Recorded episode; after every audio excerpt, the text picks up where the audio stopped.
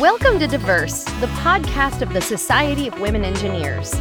SWE supports the advancement of women at all levels in engineering and technology. And one way we do that is through professional development events and online workshops. Visit www.exec.swe.org to learn more about our empowering and engaging three day event for engineering leaders and executives taking place this June. Or attend one of our three virtual Reignite Your Light workshops designed to help women engineers at every level find happiness, balance, and direction in their careers. To learn more, visit advancedlearning.swe.org. Now let's get to today's diverse episode. Hi, I'm Dr. Vidya Chamundeswari, and I'm a part of the Society of Women Engineers Asian Connections Affinity Group's leadership team. Welcome to SWE's Diverse Podcast Series. Please remember to add this podcast to your iTunes and like or follow us on social media. Visit swe.org for more details. In celebration of the Asian Pacific American Heritage Month, today I'm speaking with Gloria Montano, SWE's first Asian American president. In addition to her roles as the Director of Women in Science and Engineering, Newfoundland and Labrador, and at the Society of Women Engineers, Gloria has served on the boards of directors for the Canadian Centre of Women in Science, Engineering, Trades and Technology the National Center for Women in Science, Technology, Engineering, and Math, and the Newfoundland Lab- and Labrador chapter of the Canadian Condominium Institute. She is now a post salary volunteer consultant. Thank you for joining us today, Gloria. You're welcome. It's my pleasure. All right, let's get started with some details on your Asian connection and cultural background. Can you give our listeners some insight into your heritage, please? Sure. My mother and father both emigrated from the Philippines to the United States just after World War II when Filipino soldiers were given the opportunity to join the United States Army. And I am the fourth of five siblings and the first in the United to be born in the United States. Um, that would be Fort Gordon, Georgia, to be precise. And according to 23andMe, I am 99.2% Filipino and Austronesian. Uh-huh.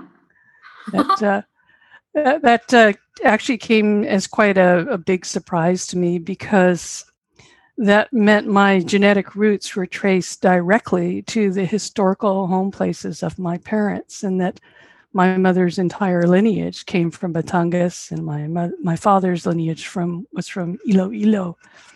And it didn't make uh, mean much to me when I was in the United States, but now that I live in this small Canadian province where people here can locally trace their ancestors back to the 1700s, I I really understand now what my parents sacrificed when they left the Philippines to come to come to the United States, and and I, I feel a great loss for that. Thank you for sharing that with our listeners today, Gloria. So, how did you first get involved with SWE? How would you describe your journey with SWE and uh, what does it mean for you to be SWE's first Asian American president? Well, I first heard of SWE uh, when I was uh, considering going to the University of Texas at El Paso. And I was looking at the catalog, at, and they had a description of the different student organizations and in there, they had Society of Women Engineers listed. And I didn't know anything about engineers at the time. But I figured that if they had an organization, enough women for an organization of women engineers, then it must be okay to be an engineer. So that was my first introduction. And I, I actually joined the student section in my sophomore year. And uh, right after I joined, I attended my first conference in Denver and anyone who has attended a SWE conference understands how exhilarating that can be. I eventually ended up serving as a uh, student section president, where I started actually as the parliamentarian. And as president, that was a great way to uh, interact with other students and faculty members, and and definitely with professional employers. And once I graduated from university, I moved to San Jose, California, and I joined uh, the San Francisco Bay Area section which eventually split into two sections. One's the Golden Gate section, and the other is the Santa Clara Valley section.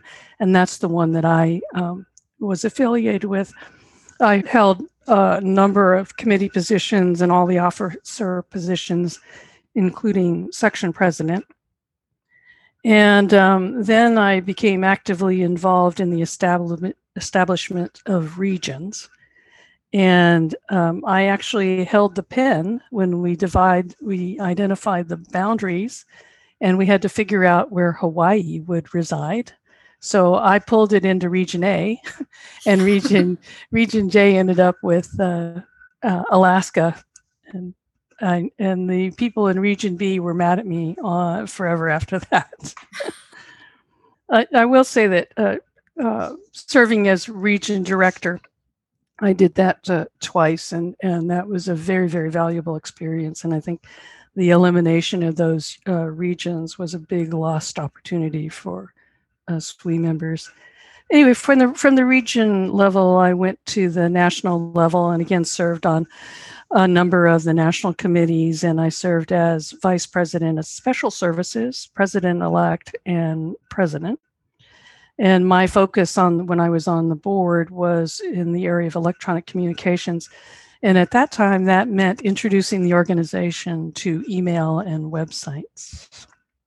Mm-hmm. So that's that's a brief description of my uh, my SWE work as SWE's first Asian president. That was a really interesting question to me because this was 1998, so that was well over 20 years, and uh, it's a different it was a different time and being asian wasn't really the thing that was in the forefront of my mind and that's probably because i was raised to assimilate into the american culture and so i, I really didn't pay a lot of attention um, to the fact that i was filipino and there was only other one other woman at the time so it wasn't of top of mind and to be perfectly candid, I was probably more concerned with managing my identity as um, as a lesbian during that period of time. But today, with respect to my ethnic heritage, I feel a much greater responsibility to share uh, experiences and insight. And I think it's partly because I have the benefit of hindsight. There's not very many women who have uh, not very many Asian women who have spent the 30 plus years in the in the um, in engineering. But the other reason is very important, and that has to do with what's been happening in the in the country over this past year, and in particular these past few uh, months uh, with respect to the violence against Asian American and uh, Pacific Islanders, and that has me really, really concerned. We hear you, Gloria, and we are equally disturbed and anxious about this issue. I hope to see some light at the end of this tunnel soon. Yeah, and it starts with us. And it starts with us being more visible. And we, as Asians, Asian American, Pacific Islanders, can learn a lot from what gay and lesbian people went through. Certainly, yes. Lessons to be learned and taken forward. Yes. Great. So, this is for the listeners. Gloria began her career as an engineer in the Silicon Valley, and for about 20 plus years, she advanced through positions in design, customer support, technical sales, and marketing support at high tech companies in the Silicon Valleys. She left these to join the nonprofit sector as the director of an innovative program that leveraged design based experiential learning at 11 US universities to bring tangible benefit to those underserved by technology. Gloria, could you take us through some factors that influenced your transition from Silicon Valley to the Virtual Development Center at the Anita Borg Institute for Women and Technology? And what inspired you? I would be happy to. Life's big transitions often come with a push as well as a pull. And um, throughout my technical or my career as a as a, an engineering professional, I, I kept my technical career separate from what I call my societal or my SWE career. And when Anita Borg asked me to join her nonprofit, and at an engineer's salary, not as a, a nonprofit salary. Uh, that was a once in a t- lifetime offer that I just couldn't resist. Plus, I had known of Anita through uh, work that she had done. She was from the computer science side of the house, which to this day I think remains fairly distinct from uh, the SWE environment. And I had often been intrigued by the work that she was doing. So the opportunity to work with Anita at a, at a decent salary in an area that combined the two main areas that I cared so much about was just fabulous. But in terms of the push, I had been working in the Silicon Valley for um, over 20 years by that time. And the first few years were pretty exciting because, you know, everything was new. But then uh, after a while, um, I had become quite disillusioned because of the total amount of waste that I saw in high tech. It wasn't unusual to work for on 10 different projects and have only one of them actually ship. And then I and I saw the uh, the rewards that came to the engineers, and I compared that with what I was seeing happening in in the support services uh, in the rest of uh, San Jose and the Silicon Valley, and and I started to become quite tired of the disruption also that came from companies that were uh, merging or acquiring other companies. It just there were too many things going on so so I needed a break, and the mission of the uh, Anita Borg Institute and the VDC just really soothed my soul.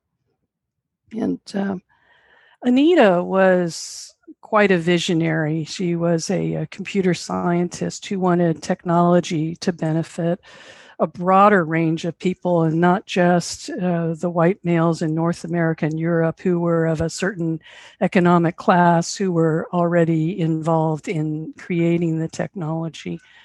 Her focus was on women. And she started where a lot of technical organizations left off. In other words, she she assumed that there would be plenty of women who would want to step forward and create the technology. Instead, she focused on an aspect where the leverage uh, would be of greater benefit to women, and that was in uh, terms of allowing women to create, uh, to to pick the issues and to choose what uh, problems were addressed by the technical workforce in the first place. So the real leverage comes in not creating the technology, but in deciding what you work on in the first place. And I thought that was a phenomenal thought because if I looked at all the work we were doing with uh, SWE, it was all about helping individual women to more realize, uh, you know, potential that they had in individuals. But that was a one by one type of approach. And progress had been really, really slow, and I, I didn't see it uh, getting any any faster. So this concept of putting people, putting women in a position of of choosing the problems was very, very, very, very appealing. Certainly. Yeah. And um, what was interesting was we had uh, students who were in engineering and computer science uh, capstone design courses at uh, 11 different universities. And this was a typical course, but the difference was that the idea mm-hmm. for the products that these these projects that the students work on had to originate with women or with organizations that serve the need of needs of women. And there was really, really high satisfaction. So you can imagine for an engineering student to actually have a client that you had to deliver a solution to at the end of the work term. You know, that's the bee's knees. You don't get that very often. So, and the faculty members, they really appreciated the the innovation and it was a multidisciplinary approach. So we had people from gender studies and education working jointly with the computer science and the engineering faculty. So everybody who was directly involved with the program was very happy with it. But that was also a time when there was uh, contraction. Mm-hmm. and so the organization had to shift their direction or their focus in an, in another uh, another way in order to just save the organization. And at the time, I couldn't explain what I thought was so valuable. And and I believe that was because I didn't have the language to describe it because this was fundamentally cultural change. And as an engineer we're never taught that. So that's when I decided that I needed to find that language and I decided to go pursue a master's degree in, in a related field that would uh, perhaps give me that language. And so I chose uh, education in a way to try to find that language. Thank you. Thank you for walking us through that journey of yours. And certainly, this transition would be inspiring for women engineers in the future too. How do you think companies in the STEM industry can create more diverse and inclusive environments? Well, I think one of the fundamental things is that we need to recognize that the STEM industry isn't a monolith and that each company has its own culture and that progress to a more diverse and inclusive environment is really relative and specific to that company and it's relative to where they started it in the first place. So within that that in mind i i think there's my general message is to keep doing what you're doing. Companies need to continue to listen to their employees because that's where you get the insight Mm-hmm. And you can get more from your employees by asking them incisive questions that get to uh, deeper into what's what's uh, the essence of what's in their minds, because people will be naturally protecting that because you know you don't want to expose your weaknesses in your your work realm. So continuing to mm-hmm. listen to their employees, asking good questions, and then Second, they need to find meaningful ways to demonstrate that they're authentic in terms of uh, of creating those kind of in, environments.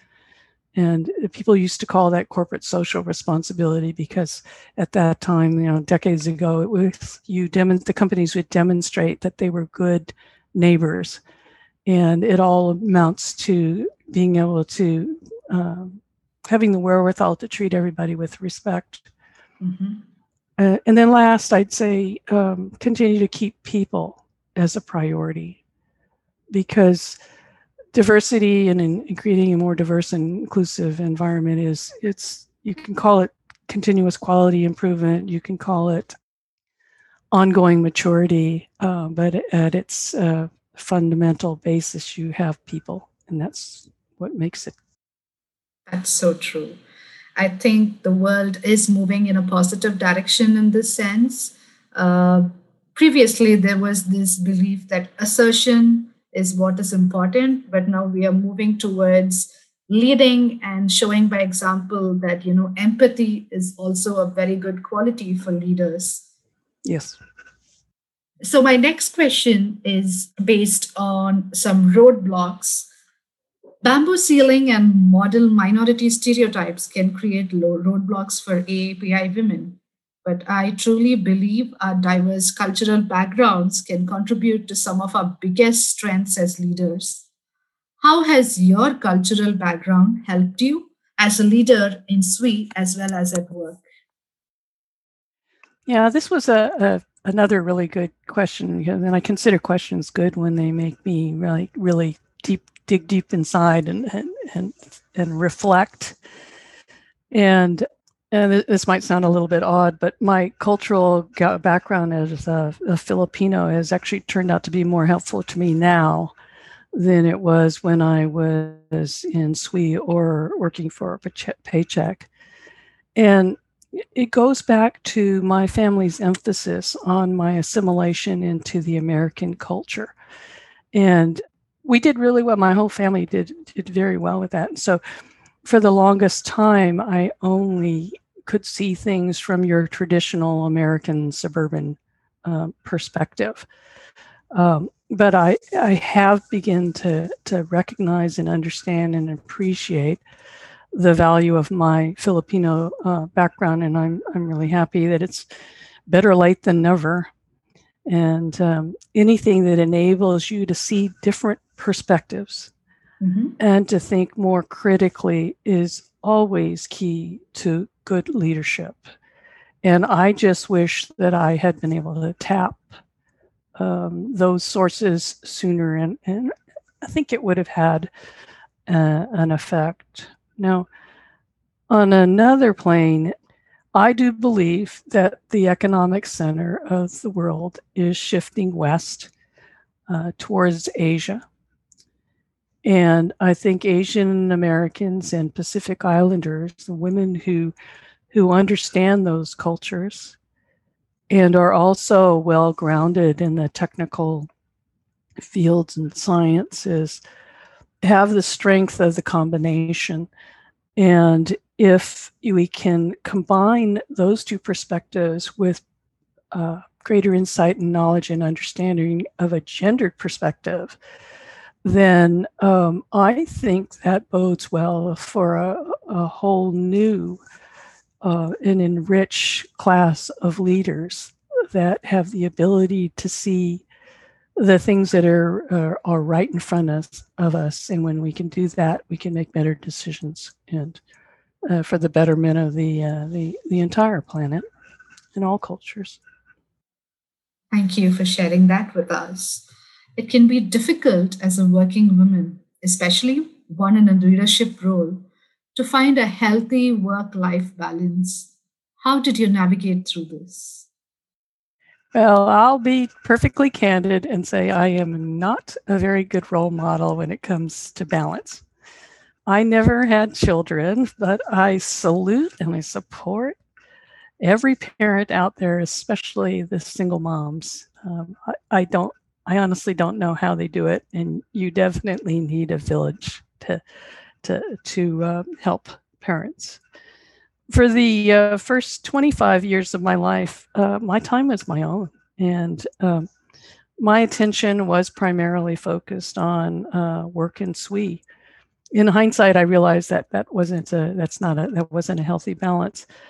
Um, and I had to do things like structure time for exercise because it was so much easier to work on SWE stuff or work on work things.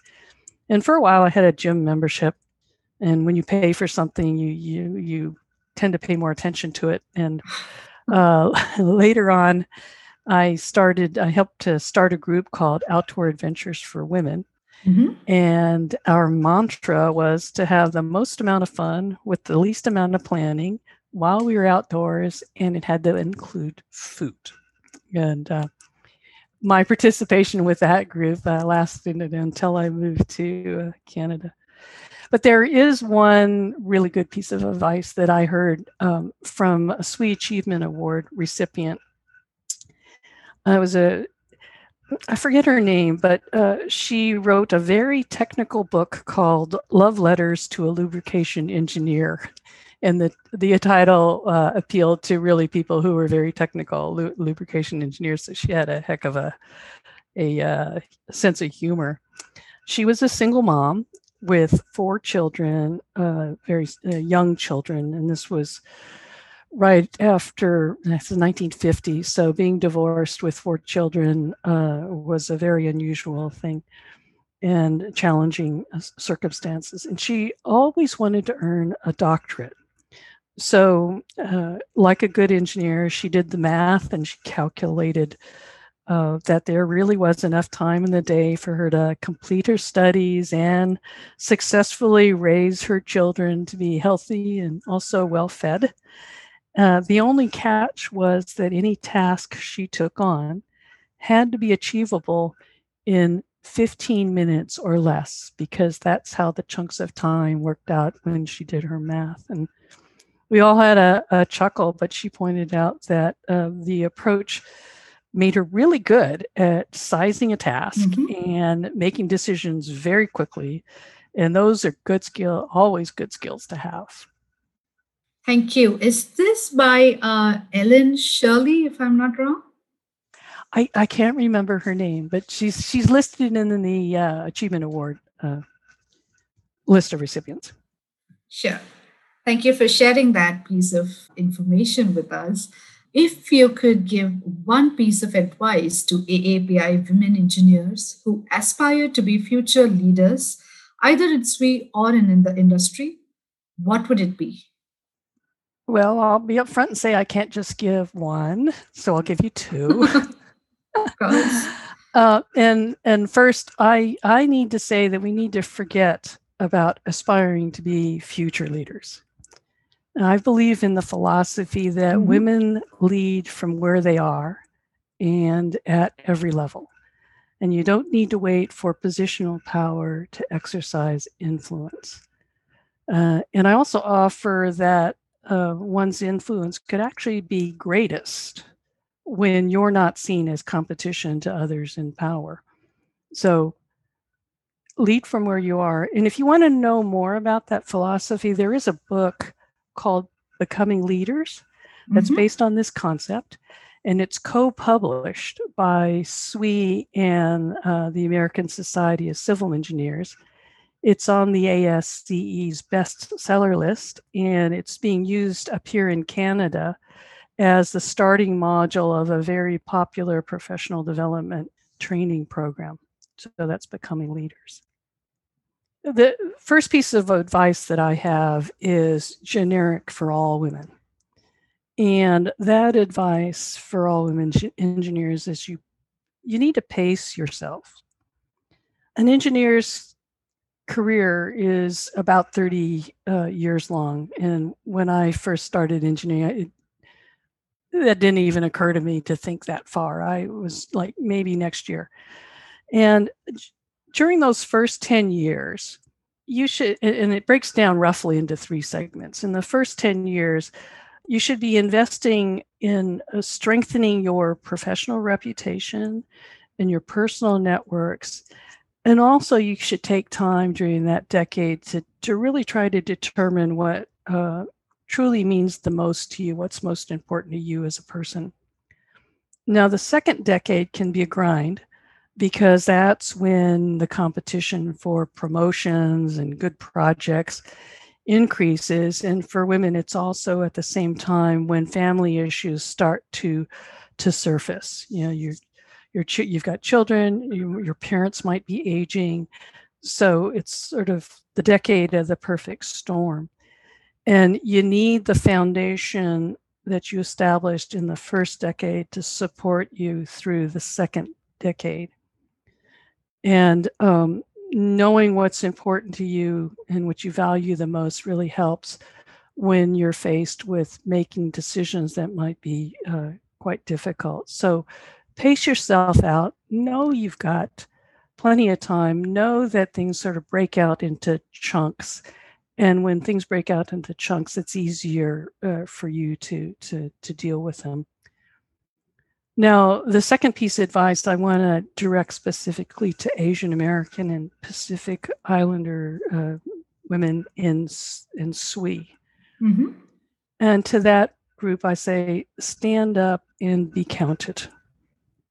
The obvious challenge that, that that group will see is that you need to try to hold on to your identity. And that's probably more of a challenge for those of us who have had gone the uh, assimilation route and we don't have that that really strong grip on on the Asian identity. And the other uh, challenge is to when you're consulted as an Asian uh, American Pacific Islanders, try to avoid being marginalized or being held accountable for speaking for all Asian American and Pacific Islanders by the bureaucracy. It's it's just a natural thing that happens. But we need to resist playing into that. Now, SWE has made a lot of progress in the area of uh, diversity and inclusion, but like uh, most other organizations, it has a lot to learn. Mm-hmm. And if AAPI SWE members can find a way to speak authentically and as equals to the dominant culture, we can increase the odds of being able to harness that full power of diversity and inclusion in ways that uh, really resonate with women and allow us to finally change the system that so uh, desperately needs to be changed. So that's my advice. Thank you for those two great pieces of advice. I have another question for you. How has SWE's diversity, equity, and inclusion effort evolved over time? How has it evolved over? Oh, that's a that's a really good question. I'm trying to get these decades right. So, I, I think it was early '90s, early mid '90s, somewhere in there. Um, it was at the time when um, there was a big move to uh, I uh, established the Martin Luther King holiday. And in Arizona, they had a particularly difficult time with that. And the end result was that Arizona required, and particularly the universities required, any organization that was going to charter a new, new chapter at the university, they had to file their diversity principles. So it was the students at the University of Arizona who came to the, the board and said, okay, we got to do this. Where's our diversity principles and our diversity statement? And SWE didn't have one. So they had a, a group come up with something and they were the original draft was very inclusive had everything in it uh, they brought it back to the board the board gave it to the lawyer our, our organizational lawyer and then it came back to the board with everything struck out of it except for what was in the law related to civil rights legislation. And in particular, one of the things that they had struck out of there is anything about sexual orientation. And the region director came back to the region and said, ta da, here's what it is. And uh, the uh, members in the region had quite a fit and said, this isn't right. You can't just take that out all our members count, go back and fix it. so our our region director went back to the board and said, my my members told us told me to tell you we need to fix this, and you know, the board did it. They they uh, looked at the uh, multicultural committee at the time and they said, uh, we need to do something better. Uh, you know, how we how will we do this? You guys take care of it and come back with a with something good. Mm-hmm. And the multicultural committee did a great job. They they learned they they studied the issues. And interesting, the multicultural committee were made up of, and that's a whole different story. And maybe I should not tell you that one right now. maybe next time. yes, maybe next time. okay. So what happened was they set up a committee, and there was a woman named Keandra Bickerstaff out of Austin who mm-hmm. was chairing that particular subcommittee, and she went to every single region and explained what they were trying to accomplish this whole concept about diversity principles. And they started with a draft that included everything.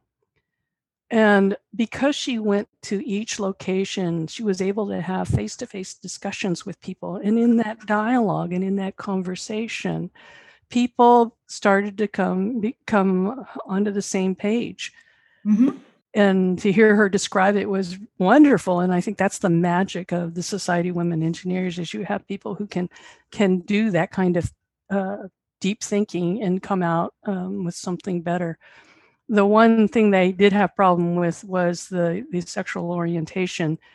And Keandra and the MCC stuck with it. And they kept having the conversation and um, the offer at the time was to balance that with something related to um, faith. But through the power of the conversation, the people who were supporting the introduction of the faith concept realized that, that it was a different thing. And they uh, eventually came to accept the wording the way the committee had it. And we had a vote with the council section representatives, and the uh, the diversity principles passed by quite a margin, if not unanimous. I can't remember.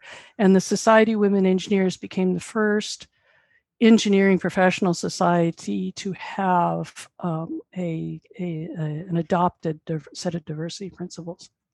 So that's the roots of it. Yeah. Great. And from that dialogue and this conversation, people developed a, a respect for each other and a trust that enabled um, many, many more challenging conversations to be uh, to be conducted in, in, very, very productive ways. And and I think it's the basis for where why you see the the uh, the wealth of uh, diversity uh, the way it exists now, diversity and inclusion. Wow, thank you, thank you for letting us know about this. is It's certainly insightful and something to remember for the future as SWE members. You're welcome. Gloria, thank you again for taking the time to speak with us today. You are an inspiration for the likes of me, and most definitively, a visionary and a trailblazer for aspiring women around the globe. Well, thank you. It didn't feel like it at the time. Thank you. I'm Dr. Vidya Chamundeswari from all of us at SWE. Thank you for listening.